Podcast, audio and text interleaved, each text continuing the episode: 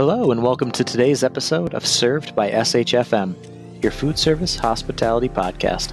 The Society for Hospitality and Food Service Management is a community of like minded professionals seeking educational, developmental, and networking opportunities to enrich their personal and professional goals.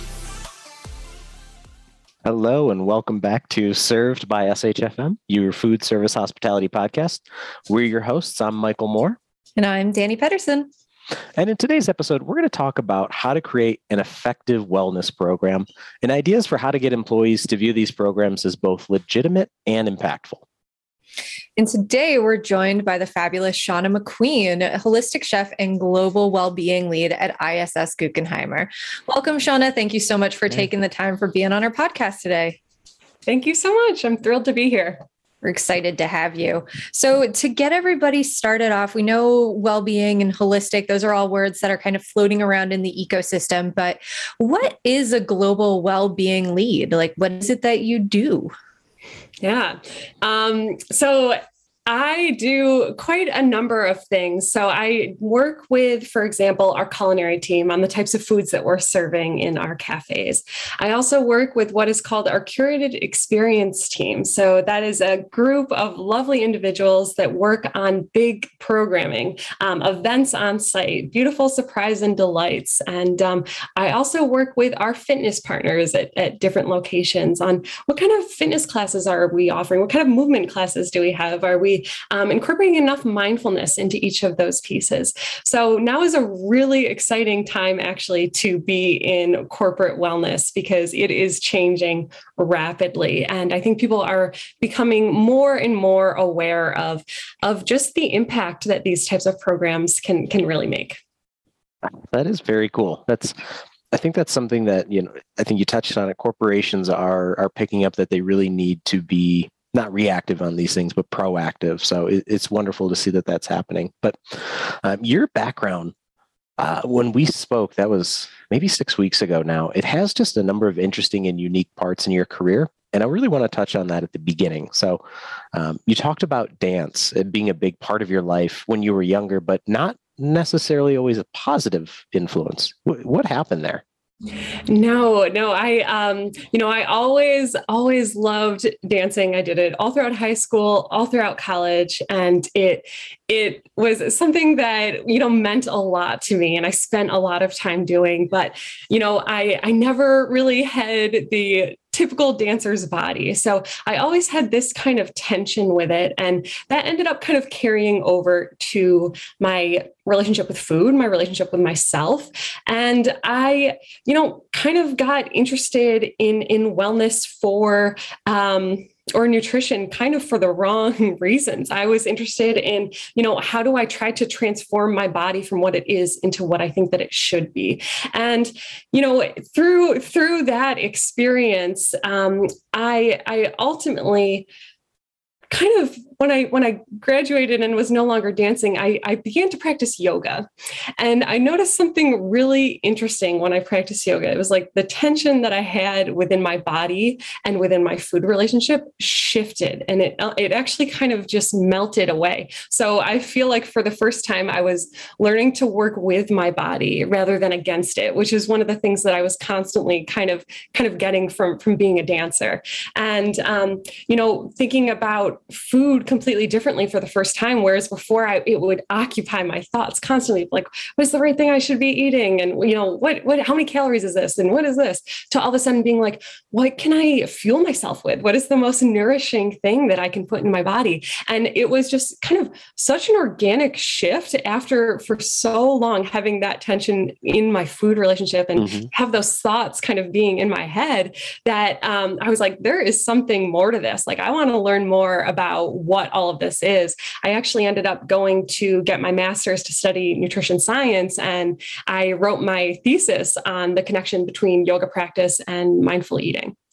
That's really awesome, especially just for from another fem person um, just you know that struggle i feel like so many of us can really empathize with and it's great to hear you explain that core concept of yoga which is yoking the body and the soul together like bringing that together and not only did that help you there, but also yoke in all of these other aspects too, so that you could be that whole being of a person. Are you still a yoga instructor today? I am. I am certified and I, you know, I practice whenever I can. I'm no longer teaching. I really, I really miss it. Um, but it, it's a, a, really big part of my day. And I find that, especially with working mostly from home, that taking that break to stretch and move and disconnect is, you know, really something that I've found to be beneficial. Is this something where you know, kind of going back to to dance and and how that maybe wasn't necessarily uh, positive for you and in, in, the way you're viewing your body, um, and then you found yoga and you found this idea of of wellness. Is that where it started? Is that where your career kind of you know, whether you knew it or not, really um, was established and laid down roots? Um, yeah, that kind of is. So when I, you know, when I went to uh, yoga really started me on this wellness journey. It was, I you know had that flip from dancing and you know being at odds with myself to all of a sudden you know danielle being one.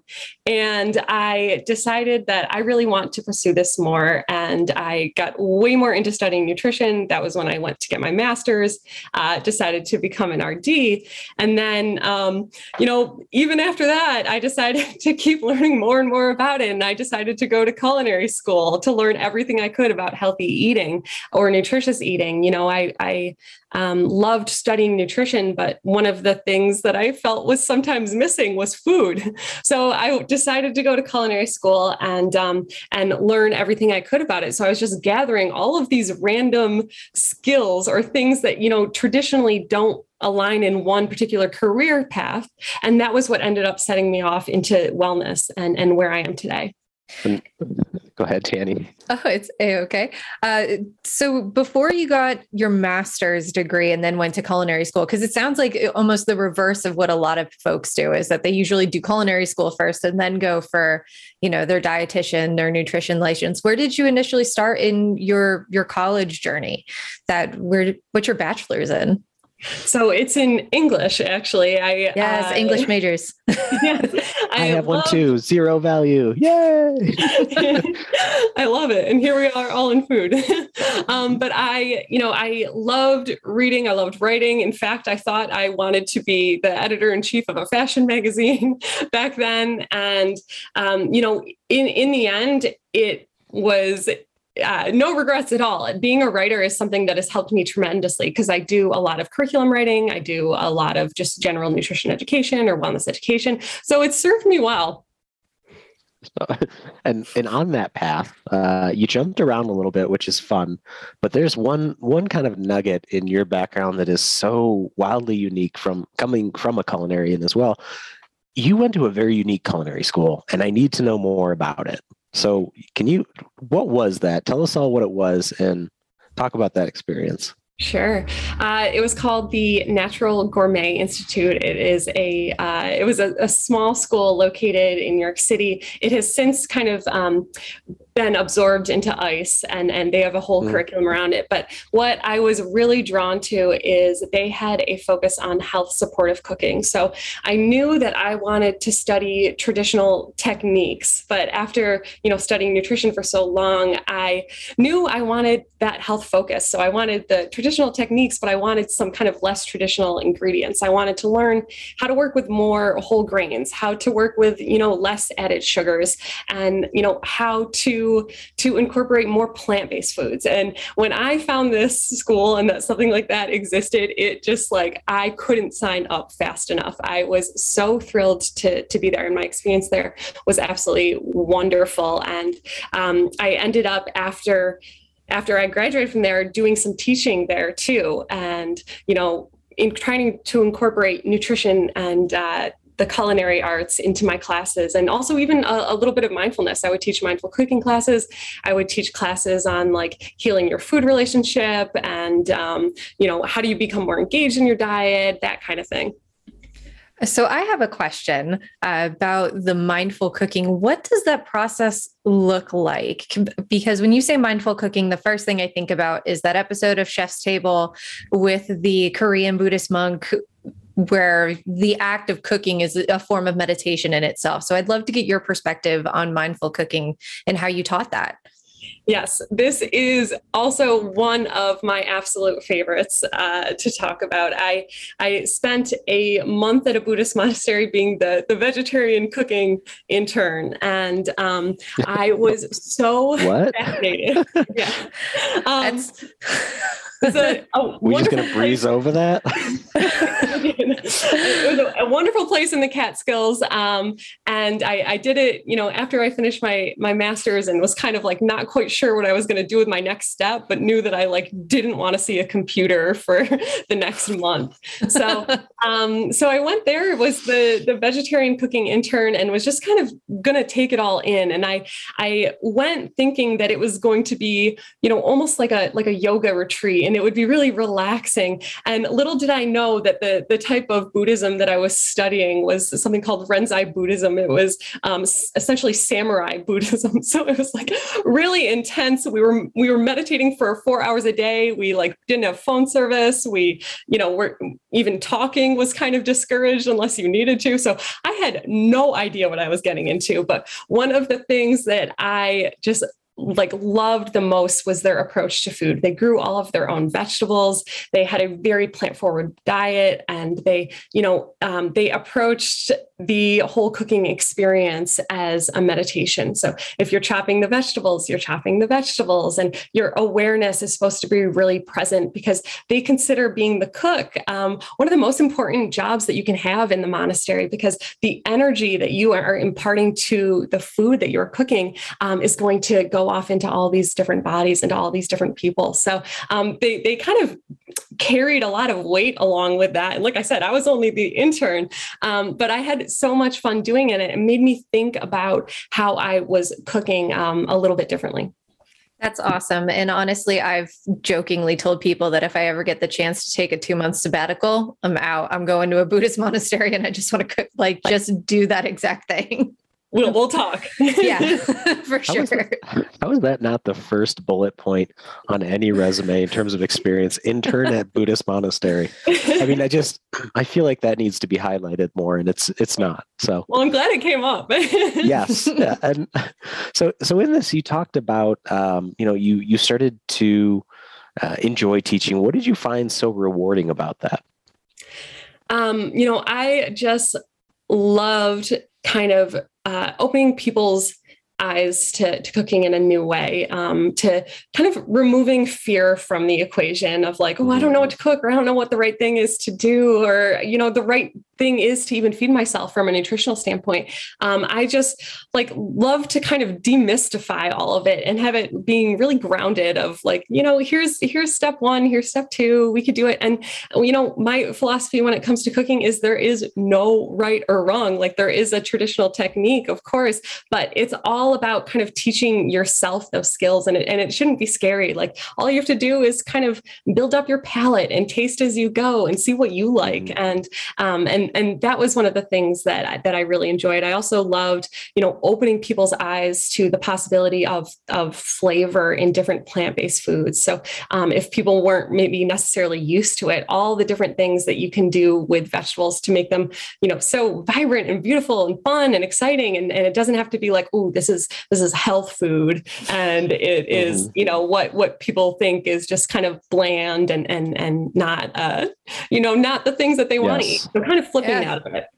That's awesome. So, how do you go from being an intern at a Buddhist monastery, because we're not going to drop that yet, to nope, culinary school and then teaching and to ISS Guckenheimer? What, where was that transition and how did you find this opportunity?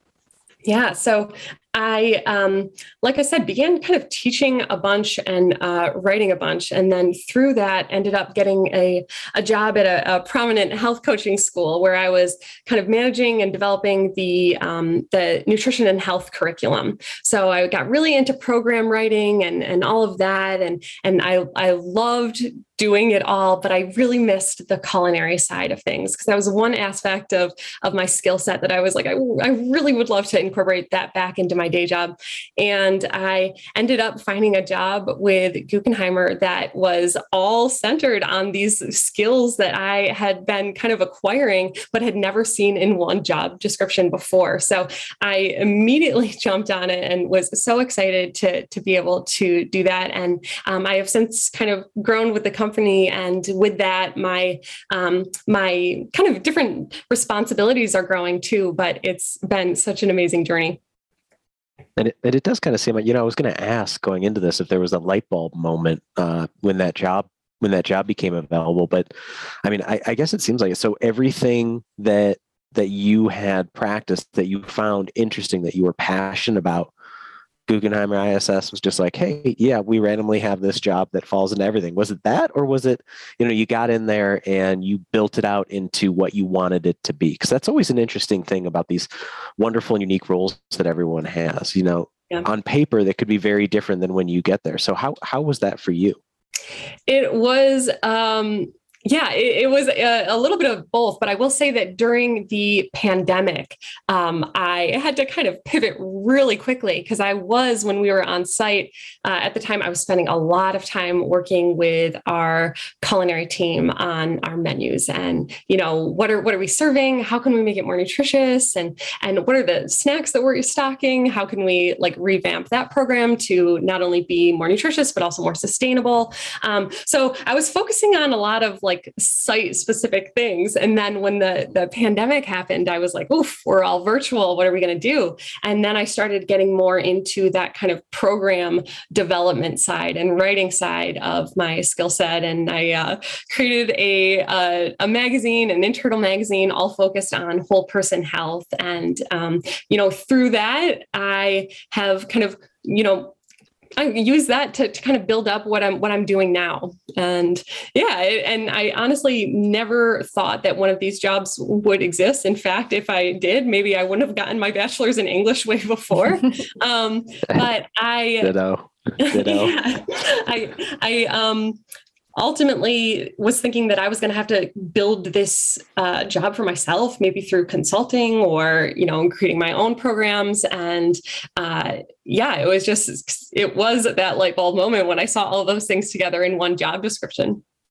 That's fantastic, and. Uh, I want to kind of pivot from your background into going into the main topic that we had, which was really diving into wellness and and you know what that entails. So to start, what how do you define wellness? Is this something that's defined by the individual? Is there a standard definition? And how do how how do you start that approach of defining that if it is something that is individual based yeah absolutely. And it is so personal. Any one person's wellness journey is going to look different from somebody else's. And there is no kind of gold standard for how we talk about wellness or what are the specific co- components that wellness entails.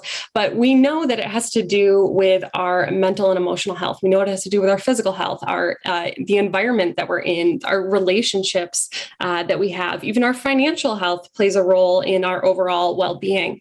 So um, we have these different pieces that that are kind of uh, combining into this this circle, I guess, of what is uh, wellness. But for me, whenever I think about wellness or whenever I try to describe to somebody what I think it is, I always say wellness is finding regular opportunities for joy in your life.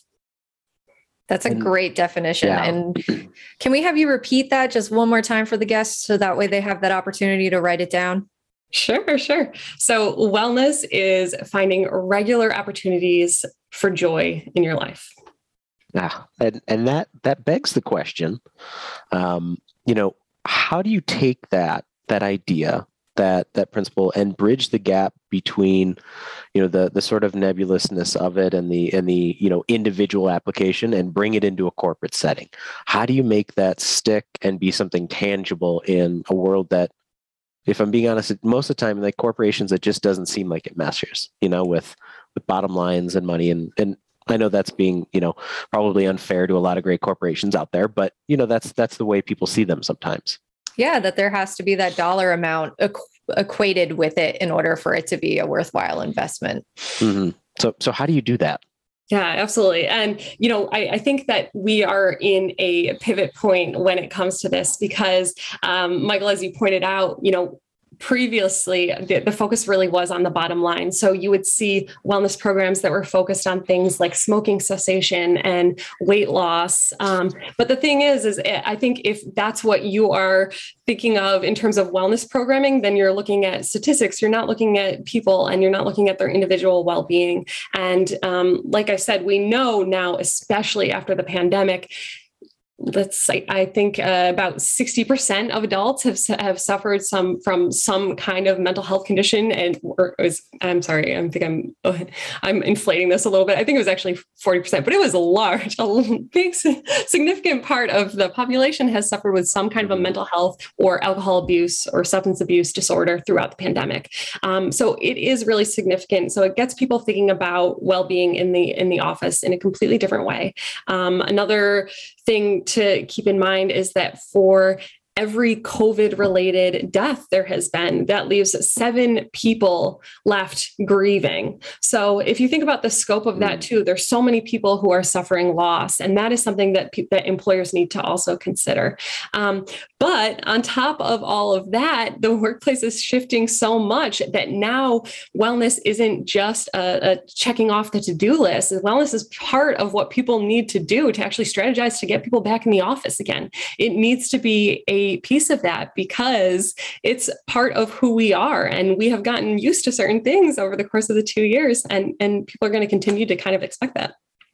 I mean, exactly. none of us want to wear work pants ever again no. for any reason. I have embraced the spandex jogger and I will never turn back. That is my life. I just I did want to touch on something in there too, Shauna, that you had brought up. Is the fact that so many Americans are dealing with mental health issues or, or anxiety, depression, alcohol or substances abuse. And it's that idea of you can't bring your whole, whole self to work if there's not a conversation about mental health and wellness because mental health doesn't just check out 9 to 5 when you're sitting at your desk.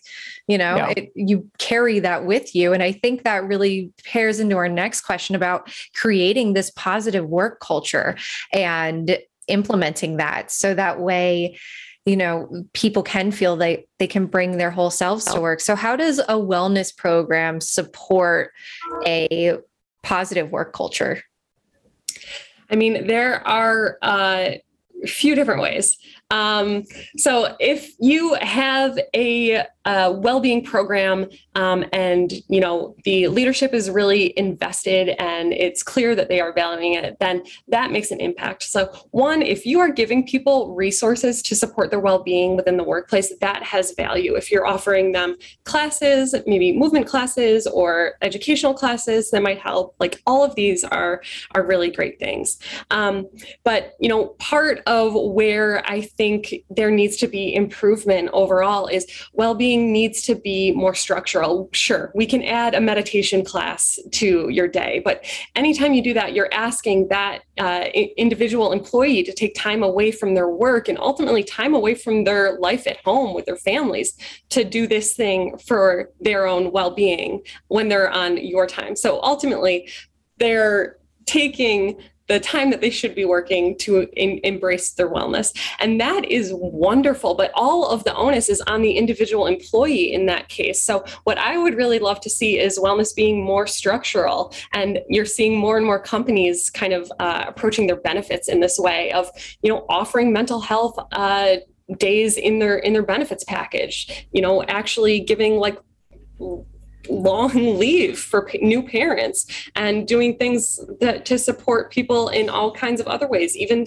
uh, supporting with helping people to pay with student loans. Like these are all things that people stress out about and worry about. And as i as i gave you my education journey earlier you may know what, what what's the thing that stresses me out. But um but yeah, I really would love to see well-being uh, being more structural. Of like, you know what, if you're going to offer that meditation class, then like, all right, we're going to do a pause on meetings during that time. We're going to encourage everyone to go. This is for all of us. Um, it's not just on you know this one individual to participate.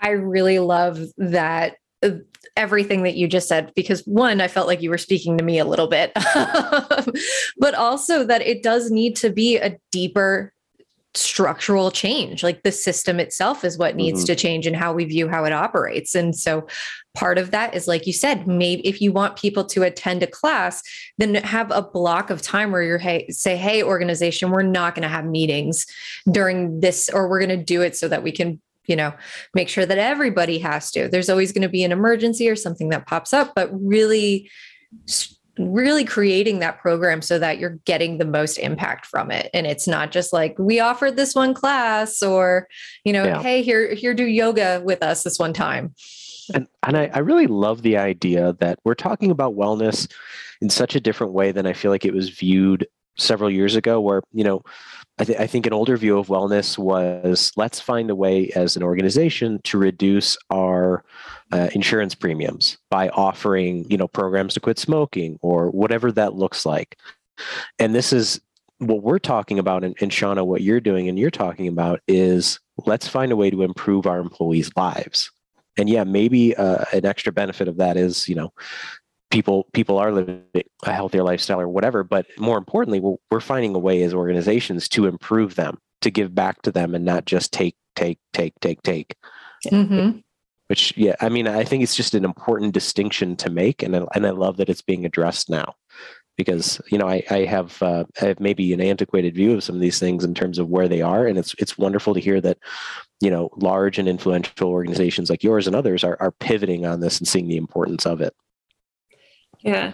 And I think, you know, we're we're we're shifting. We're realizing that like you know sure this is great for our employees but then in the end it still is great for the employer because you have increased retention. Your employees are more engaged. They're maybe mm-hmm. showing up with more yeah. energy. They feel more creative. They um, you know are doing these things to to also take care of themselves. And that shows up in how you can approach your work Exactly. And to go back to something you said earlier about trying to get organizations to be more proactive than reactive, having something like a wellness program that's structural in place is helps reduce burnout. That thing that everybody knows about that we're you know oh if you just take a vacation you'll be fine. It but there's long-term effects of burnout and it doesn't just take one vacation to to recover from it. So if you want to be proactive about providing your employees with a good space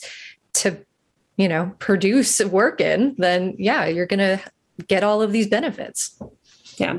And burnout is something that is uh, particularly important to think about in our industry. If you are in the food and hospitality industry, you are just more likely to suffer from burnout. So, and you know, having things like uh, really demanding schedules, unclear job expectations, um, those all can contribute to to that sense of burnout. And I think a lot of us have dealt with that in in the course of the pandemic. But you know, the last thing I kind of want to mention here is when it comes to any of these programs is uh, leadership needs to get involved. It's not enough, you know, for leadership to say we're offering these programs and then to not also participate or to show that they are um, that they're they're really um, taking a value in it. Because then um, ultimately people can recognize that, and then they're thinking, well, oh, maybe this isn't the priority. So uh, getting getting you know all uh, leadership on board wherever you work, whatever you do, like that is mm-hmm. such a key to the ultimate success of any of these programs. And and what are you know kind of speaking to that and the importance of leadership buying into it. If if someone were at a company that didn't have a wellness program in place or wanted to revise it, or maybe they you know um, they're smaller they're, and they're looking to roll this out, what advice can you give them? What what small things can they do to get it started because i think that's the hardest part with all these things that we talk about is how do you take it from this wonderful concept that we're exploring into action you know how, what what are a couple of small things that someone looking to change their program or roll one out could do just to get it started. Where would you start with it Yeah. I mean, you could always get really technical and do a needs assessment of like, you know, what do people actually need? Where are they struggling? All that kind of stuff. But when it comes to creating, uh, you know, any kind of well-being program or just simply like getting well-being to be more a part of your employee's day or your own mm. day, um, it, you don't need a huge fancy budget. You don't need a, an on-site gym or anything. Like it can be very grassroots. You can say, hey, I am interested in starting a walking club on Wednesdays. Would you you be interested in joining me? And like the impact of that can grow over time. So it's shifting you know people's activities but little things like that can have a major impact and shift the whole culture. That's awesome. And from that where what are some small things that you recommend individuals do to bring more wellness into their lives outside of just within their own work organization Yes. So certainly there are all of the typical things that people would say be mindful of your screen time, you know, get your steps in, try to eat whole foods. Uh, you know, when you think about it, take time to breathe deeply and, and ground yourself. Um, these are all things that you can do. But, you know, for me, when you're looking at well being as a to do list, then you're taking the you're taking the joy out of it of these things that should be helping you. You're creating additional tension if you're like oh i should be doing this. I should be doing this. So then mm-hmm. ultimately that's creating more tension within your your body within your mind and um, those things become less enjoyable. So i would say rather than being like i have to do this. I have to do this for wellness. I should be doing this i would just say look for more opportunities for joy. Just look for more opportunities for joy that's perfect. And if anybody's looking for an idea, I've started meditating again. I've had an on and off relationship with meditation for a long time, but just starting small and being like, hey, my coffee brews for three minutes and 30 seconds in the morning. Perfect time for me to sit down and meditate until that's done. And, and I scream hysterically into a pillow each morning. So, you know, it's the same side of a yep. coin. It's you know, it's teach their own. We um, are the yin and yang. maybe, maybe I'm not getting it. no, but you know, I I do think I think we've explored some some really impactful concepts today and most importantly i really appreciate shauna that you you showed us how to take it from the abstract the nebulous the the curious and interesting into here here's how you can execute it here's how you can make it happen no matter if you're a big company little company and and I wonderful that I, I, love that it can start as small as something as let's going on let's go on a walk together. Let's mm-hmm. let's do something like that. And then it can grow naturally. And, and and I think most importantly not to make the process of implementing wellness be a stressful one. And so yeah. um, you know we just really want to thank you for coming out today um, finding time in your busy schedule. But before we let you go we want to ask the one question we always love to ask, which is, bum, you know, bum, bum. yes, if you can, think about yourself, reach back through time and tell the Shauna just starting out on her professional journey that that whether it's the dancer or the English major or whatever that was, or the Buddhist monastery intern. Yes, most importantly, you know what what would you tell that that young Shauna? What would you tell her? Um, I would say, you know, keep. You're not going to have a direct path, but you're on the right one. Oh, like that's it. good. Oh, that's good. I like that. I'll, I'll, work with that. I'll take that. i yeah, steal that. That's... I'm going to steal that and say I, I, say that's my own. I like that. Just like um, a man. Gotta live up to it.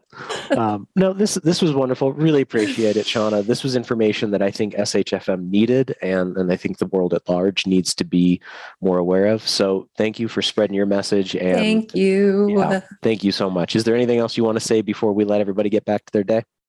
Um, no, just this was such a, a, really wonderful treat, and I appreciate SHFM so much, and I'm, I'm really thrilled to be here today. So thank you. If right. folks want to learn a little bit more about your wellness programs or anything like that, do you have any place that you're sharing this information online, like Twitter, LinkedIn? Where should they follow you at? Sure. Um, you can find me on Instagram. Actually, if you want to see the the plant forward dishes I'm making, uh, Shauna underscore McQueen. Fantastic. Thank you so much, Shauna. Thank you. Thanks, everybody. Bye, guys. Bye.